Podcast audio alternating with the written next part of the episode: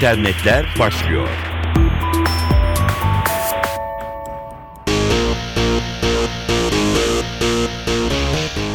Merhaba, dijital dünyanın gelişmelerini aktaracağız. Dijital reklamcılık için kayda değer bir yenilikle başlayalım. Haber Amerika Birleşik Devletleri'nden. Bugünlerde posta kutularında, arkadaşlarınızın paylaştığı adreslerde ya da bir internet sitesinde kısacası elden ele yayılan bu videoya rastlamanız mümkün. Bir kutu kola piknik yapan kızların ellerinden yuvarlanarak çim biçen bahçıvanın ayağına düşer ve olaylar gelişir. Video viral olma yolunda ilerliyor. Peki başarılı bir videonun gelişi nasıl anlaşılır? Sosyal medyaya video reklamlar yayınlayan şirket Unruly, ShareRank adında yeni bir uygulamayı müşterilerin hizmetine sundu. Uygulamanın alameti farikası bir video içeriğinin yayınlanmadan önce sosyal medyada ne kadar sevilip paylaşılabileceğini tahmin etmesi. Videoyu internette yayınlayacak olanın bunun için bir fizibilite çalışmasına vakit harcamasına gerek kalmıyor. Unruly söz konusu programı 6 ayda çalışıp hazırlamış bile.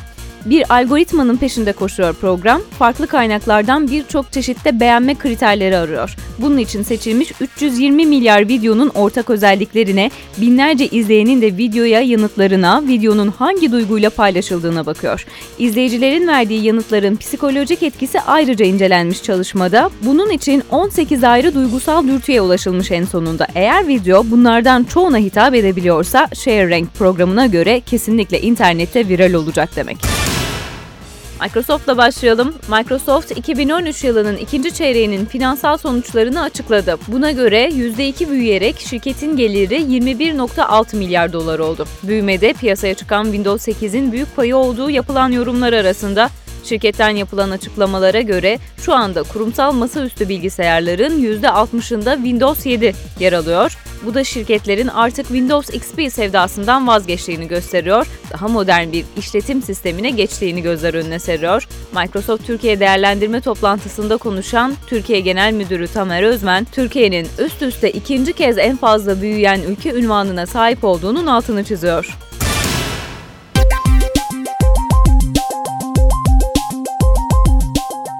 Apple'ın kurucusu Steve Jobs'ın hayatını anlatan Jobs adlı film Sundance Festivali'nde ilk kez izleyiciyle buluştu ama filme yergiler var. Şirketin kurucularından Steve Wozniak, filmde Apple'ın ilk dönemdeki vizyonunun yanlış yansıtıldığını savunuyor. Yapımcılardansa henüz yorum yok. Joshua Storm'un yönetmenliğini üstlendiği filmde Ekim 2011'de hayatını kaybeden Steve Jobs'ı ünlü aktör Ashton Kutcher canlandırıyor. Sundance Film Festivali'ndeki premiere katılan Kutcher, Jobs'ı canlandırmayı ürkütücü olarak niteledi. 34 yaşındaki oyuncu rolünü iyi yapabilmek için Steve Jobs'ın konuşmalarının yüzlerce saatlik kayıtlarını dinlediğini anlattı.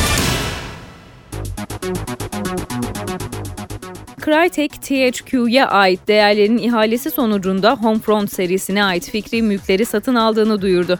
Crytek'in Homefront markasıyla ilişkisi 2011 sonbaharında serinin ikinci oyunu THQ ile birlikte geliştireceğini duyurmasıyla başlamıştı. THQ'nun yakın zamandaki iflas kararının ve bunu takiben yayıncıya ait değerlerin ihaleye çıkarılmasının ardından Crytek en yüksek teklifi vererek Homefront serisine ait hakları güvenceye almış oldu. Crytek CEO'su Cevat Yerli konu hakkında şöyle diyor. Homefront 2'yi geliştirmek üzere anlaşmaya vardığımız ilk zamandan bu yana serinin hem heyecan verici hem de hayranlık uyandırıcı bir potansiyele sahip olduğuna inanıyoruz. THQ ile daimi olumlu bir işbirliğimiz oldu. Yakın zamanda yaşanan olaylardan etkilenen herkesin duygularını paylaşıyoruz.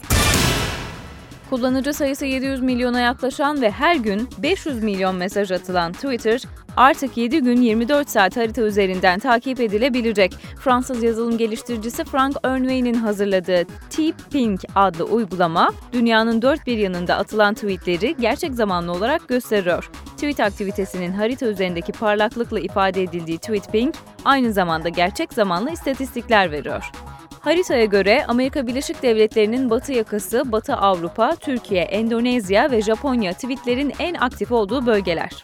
Aynı zamanda Arap Yarımadası, Güney Amerika'nın kıyı kesimleri ve Çin'in kıyı kesimleri de Twitter kullanıcılarının aktif olduğu bölgeler. Kuzey ve Orta Afrika ile Orta Asya ise tweet bakımından karanlıkta.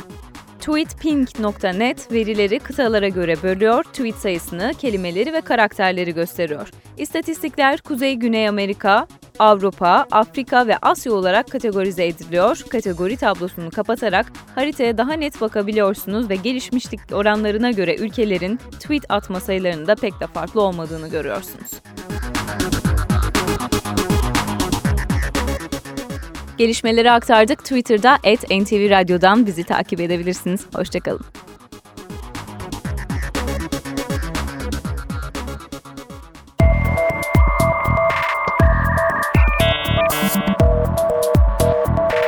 İnternetler sona erdi.